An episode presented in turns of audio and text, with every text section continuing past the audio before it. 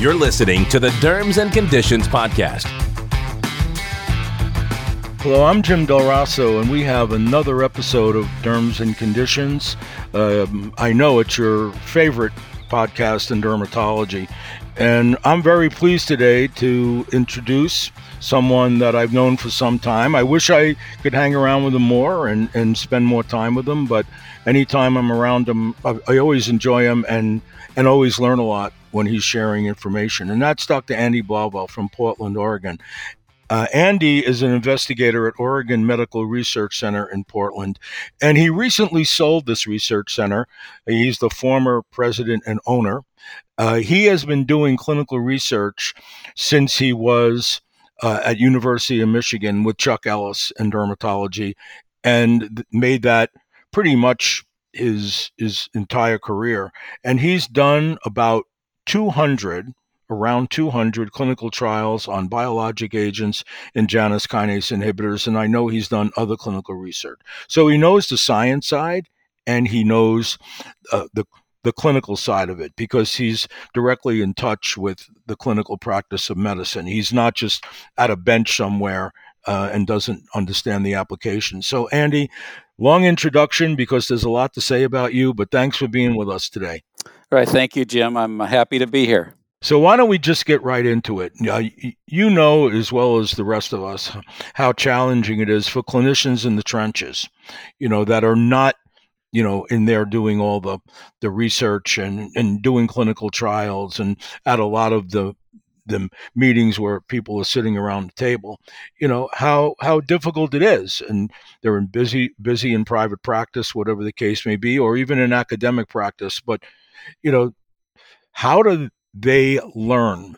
How do you recommend they learn what they really need to know in clinical practice? We'll start by saying you have somebody come in with, you know, plaque psoriasis that's pretty diffuse and may, mm, whether or not they have psoriatic arthritis and you know how do they go about selecting what to use for a patient well jim it's a really a great question because as you know in in, uh, in psoriasis we've had this incredible explosion.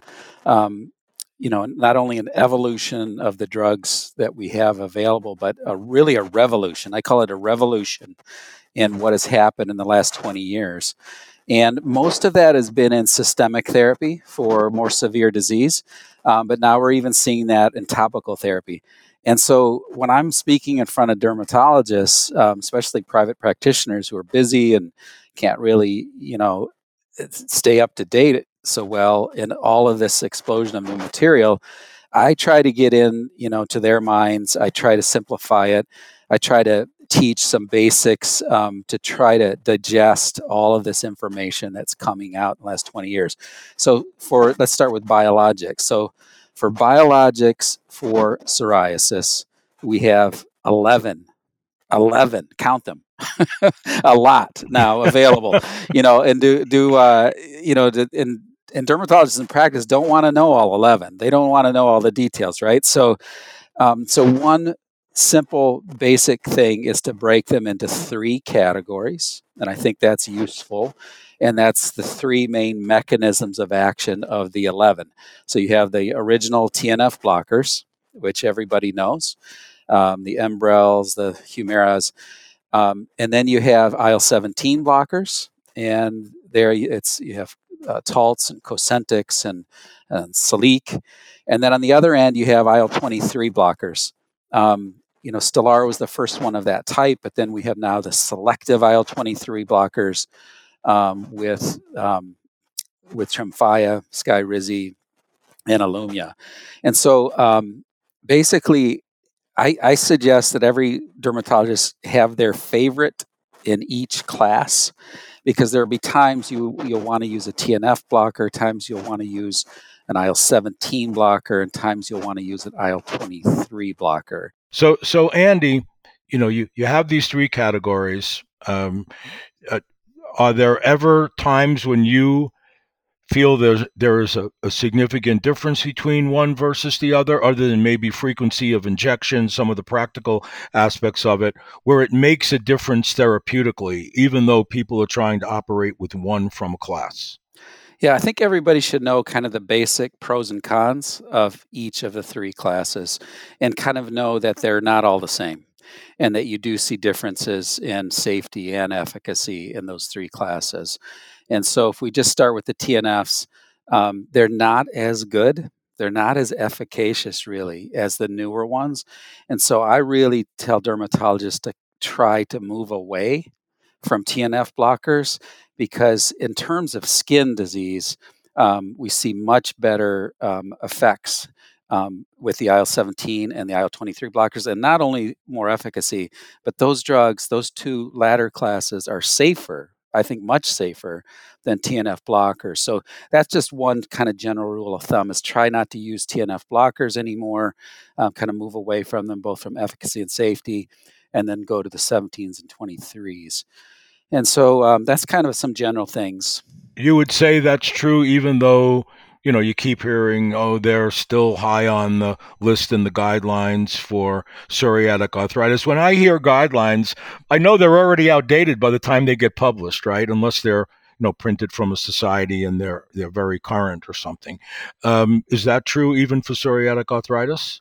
Yeah, I think it is, Jim, because um, if you look at the the data in psoriatic arthritis for IL 17 blockers, um, you know, namely um, Taltz and Cosentyx, and both of those drugs are approved for PSA. Though those drugs are just as good as, um, for example, Humira and the TNF blockers in terms of joint disease, and yet they offer better skin disease improvement and better safety. So if they're just as good for the joints, and you know in totality you have you know better skin response and, and a safer drug then i don't see a reason even in psa to use them. I, I would go to an il-17 blocker for a psa patient. So um, is that true about st- stopping the progression of joint disease? The anti the anti il-17s also stop the progression of of the of the joint disease correct? We have that data it is. So we don't see that with the 23 blockers. So that's one difference um, in joint responses to 17 versus 23. So if it's a PSA patient, I prefer IL 17 blockade. Um, that would that would be an example over 23. Whereas I really like but, the 23. But some of the 23s are approved, right? Some of the 23s are approved for psoriatic arthritis, correct? They are. You still feel the anti IL 17s are better against the joints. Right. So if you um, if you look at the two major IL twenty three blockers, Tremfya and Skyrizi, um, they're both approved for PSA. They've got decent data. Um, you know, it's it's not um, it's it's not quite in the range as TNF blockers and IL seventeen blockers, and they have not been shown to block radiographic progression of disease. So so it's really my preference for an IL seventeen blocker in PSA. Okay, so let's move on to some of the other aspects that people ask about is the whole major cardiovascular event arena and do do all of these agents actually have an impact on helping patients in terms of cardiac comorbidities or are any do any stand out to you as being of major importance there? Yeah, so this topic is just huge, right? So since 2006 um, so Joel Gelfand, our, our friend at University of Pennsylvania, published a major paper on heart disease and psoriasis in 2006. And what we've seen in the last 15, 18 years or so is this huge number of papers on heart disease and psoriasis. And so we know, for example, that um, that it is a risk factor by itself, that it's not just the associated diabetes or obesity or hypertension, um, that psoriasis itself, because it's pro inflammatory disease, what you see is spilling over of that inflammation into the blood, basically getting getting into the coronary artery. So, and it's really interesting to me that the more the more psoriasis you see, the worse the heart disease. So um, if you have a little bit of disease, let's say in the, you know, the BSA 10, 5%, um, you have a little bit of a heart disease signal. But you go to 10, you go to 15, you see an increasing, almost a linear increase in risk of heart attack and stroke as you go up in BSA. So I like to kind of draw you know, for patients, uh, a simple line graph, a linear graph, kind of showing that the more skin disease they have, the more risk of heart disease. And it's it's really a, topic that I bring up at the beginning, at the beginning of every every first visit. I talk about two comorbidities always: uh, psoriatic arthritis and heart disease. And there's so many car- comorbidities to talk about, but when I you know, when I talking to pr- private practitioners, they don't have time to go through diabetes, hypertension, everything else, lipids. But I think those two should be at the front of every conversation with the psoriatic. And they're really, and because they affect not only the choice of the drug, as we talked about, if they have PSA, right? But the heart disease that can kill them. So it gives them reason really to clear their psoriasis. Can you give us some specifics on what type of heart disease? I thought I was at, you know, I'm getting a little older, so sometimes my memory fails me. I th- remember I was at a presentation. I think you were there. Somebody was showing like plaque uh, not forming based on one of the one of the inhibitors, one of the inhibiting agents, or it actually influences plaque formation in vessels. Can you elaborate on that? Yeah, so it's atherosclerosis is the main thing you know that patients get. So whether it's you know in the heart or or the the neck, you know, it's it's mainly what we see is heart attack and stroke.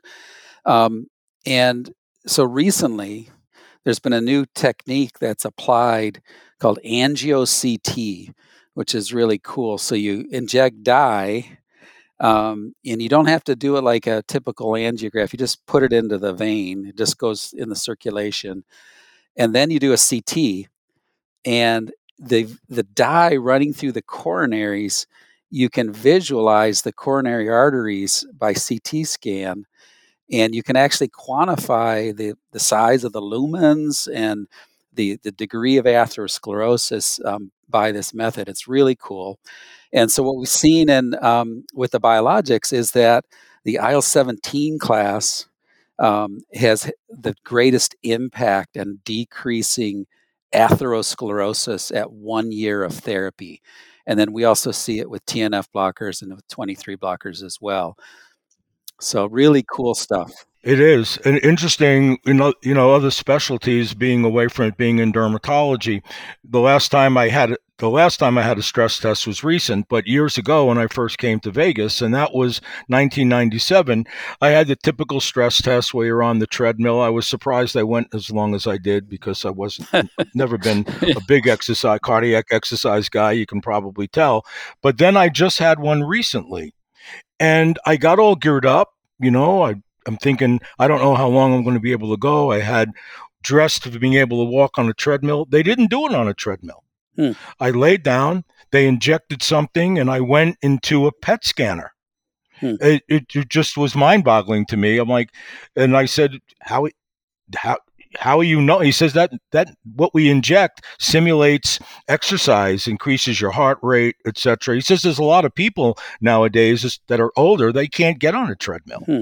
um, and so it's just kind of it's amazing the advances in other fields and we find out about it when we have disease states where we have to address these things with patients. So that that's interesting. What other factors at least with biologics go into selection of therapy with psoriasis, and then maybe we can transcend over into atopic dermatitis or even hidradenitis or suppurativa, sure. whatever you want to get into. Yeah. So just a few more things on psoriasis. So, um, you know, the the pillars of any kind of choice for me are efficacy, safety, convenience, and the first two are the dominant ones. So, you know, what are the most efficacious drugs what are the safest drugs? And then what are the you know is it convenient? Is it every two weeks? Is it every three months or whatever? And for me if you take in totality those three pillars and a patient with no psoriatic arthritis just say your typical kind of moderate to severe plaque patient needs a biologic for me the 23 blockers are really coming you know to quote unquote the best class because they have all three hitting on all cylinders. They really do. They have they you know Sky Skyrizi and Tremfya. They they have high effic- efficacy rates. Um, you know, nine out of 10 patients do well in those two drugs. Um, and then they're super safe. IL 23 blockers really don't have, I think, any side effects. And people talk about Otezla as the safe. I said, no, IL 23 blockers are safer than Otezla. I mean, they don't do anything um, you know they don't cause any problems and then they're only used every two to three months well you, you can get in you can get injection site reactions and things like that you're talking about systemic side effects yeah injection site reactions but usually those are are trivial but i'm talking about you know cancer infections anything bad it's uh, basically nothing going on nothing with the blood test so I just so, uh, so do you think because a lot of this all started with TNFs and then the recycled dogma of how things appear in package inserts and over and over again, do you think it really is necessary to be checking for something like tuberculosis, for example, in anti-IL 23s and anti-IL 17s? Because I think as we get more and more data, we find out that a lot of these things that are written in hard print really may not be necessary. What's your opinion on that? So, for years, Jim, for years, I've been getting on the podium and saying the FDA rules there are ridiculous. And so I'm not shy about criticizing the FDA product inserts at all. And, and it's not based on science. And so you, you need to check for TB for, for TNF blockers and for Stelara. And Stelara because it blocks IL 12 and 23, and 12 can be related to TB. But selective IL 23 blockers and IL 17s have no role, zero role in TB pathogenesis. There's no cases really to speak of. And so there you I don't recommend checking for TB, even though it's really against the label. So yeah, that from what I've read, and I'm not as as knowledgeable or as close to it as you are, that's what I've what I've come up with. I still do it. You know, you, you're kind of forced to do it, but um, I, I felt the same way. What about some of these other things we've heard about? If the patient has pre-existing heart failure or a family member with a neurologic disease like multiple sclerosis, and what separate the different agents in that regard for me? Yeah, there's a few special cases where you don't want to use particular drugs in particular types of patients. So, any kind of um, demyelinating issue, MS, you want to stay completely away from the TNF blockers. So, that's that's problematic. And then another biggie is inflammatory bowel disease. So, any kind of ulcerative colitis, Crohn's, you want to stay away from the IL 17 blockers. So, that's that's kind of a one, one thing there. Um, those are kind of the biggies. You, hepatitis B infection, you don't want to stay away from the TNF blockers as well. Um, but those are, the IL twenty three on the anti are the anti IL twenty threes and anti IL seventeens okay in hepatitis B? Yes, and so I'm I'm okay. saying, you know, that's really the the go to answer when people. I get all kinds of um, texts and emails from all over the country. People ask me, they say, you know, what about in an HIV patient? And I say 23 blocker. What about in a patient with previous cancer? And I say IL 23 blocker. What about, you know, uh, eight, the hepatitis patient? And I say 23 blocker. So, really, 23 blockers to me don't have any of those weird, you know, w- worrisome patient types that you gotta you gotta avoid. They, they're the cleanest. Anything about hepatitis C? Um, what about hepatitis C if they have that and it's not been treated? Yeah, there any of the classes would work. So even TNFs because um, knocking down inflammation is actually a good thing in Hep C patients. So so there TNFs you could use. So, Andy, I've learned a lot today, probably more than I have in the last 10 years, probably because my attention span at lectures is, is not because the lectures, but because of me is not always that great. But um, what about TYK2? And what about now we have an oral agent that's been approved for plaque psoriasis? What's your what's your feeling about deucravacitinib, so TYK2, um, thoughts about where it fits in, the monitoring differences. It doesn't have the box warnings of other Janus kinase inhibitors. Can you summarize that for me? Yeah, so we've had incredible innovation, as I've highlighted, in biologics, and we have not had that really in orals. And I'm really excited actually about deucravacitinib. Um, the brand name is Sotyktu. Uh, it was just approved by the FDA in September of 2022. Um, this is a new oral option for psoriasis patients. It was studied in moderate to severe disease, so more severe patients. Um, it basically um, it's a type of JAK inhibitor, but unrelated completely to the other classic JAKs because it doesn't block JAK 1, 2, or 3. And those are the JAKs that we block in AD and alopecia areata and so forth. But TYK2 is, is more selective JAK, and it's associated with IL 23 and IL 12 signaling. And so some people are saying this is like an oral um, ustekinumab or an oral Stelara because it's blocking those two key cytokines, IL 12 and IL 23. And it's um, we're, we're seeing the best efficacy of any oral drug for psoriasis. So if you want to use an oral drug, if your patients want to use an oral drug, this is going to be a great choice. Um, in terms of efficacy, it's coming up in the range of, I would say, in the range of Humira.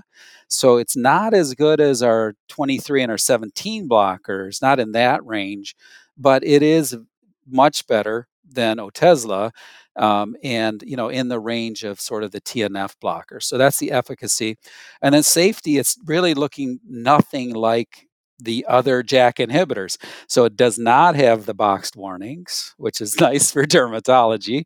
Um, and really, there's not a whole lot going on in the safety. There's a little tiny bit of reactivation of HSV and varicella zoster virus, but it's a small signal. Um, it's in the 1% range or so. So it's really nothing to worry about too much and really not much with blood test monitoring. So it's turning out to be, you know, a new kind of much safer, much more selective JAK inhibitor, and a good option if patients want um, a pill. So, what monitoring do you do at baseline? I know you had said earlier the blocking the, the IL 12 may relate to the, the TB issue. So, you test, you do pre, screening, you test for, you do TB testing with the deucravacitinib, correct? That's correct, Jim. I did um, I didn't mention that. Thank you for reminding me. Um, yeah, you should check for TB um, beforehand and about once a year, like you would with a TNF blocker or with Stelara. But really, there's nothing else in the terms of some people say lipids, but some people say CPK. The signal is really, uh, to me, it's not much of a signal. So, yeah, to me, you don't really need to do much in terms of other monitoring. Our center was involved with those trials, and I'm pretty familiar with this drug. And the bump in lipids was pretty small.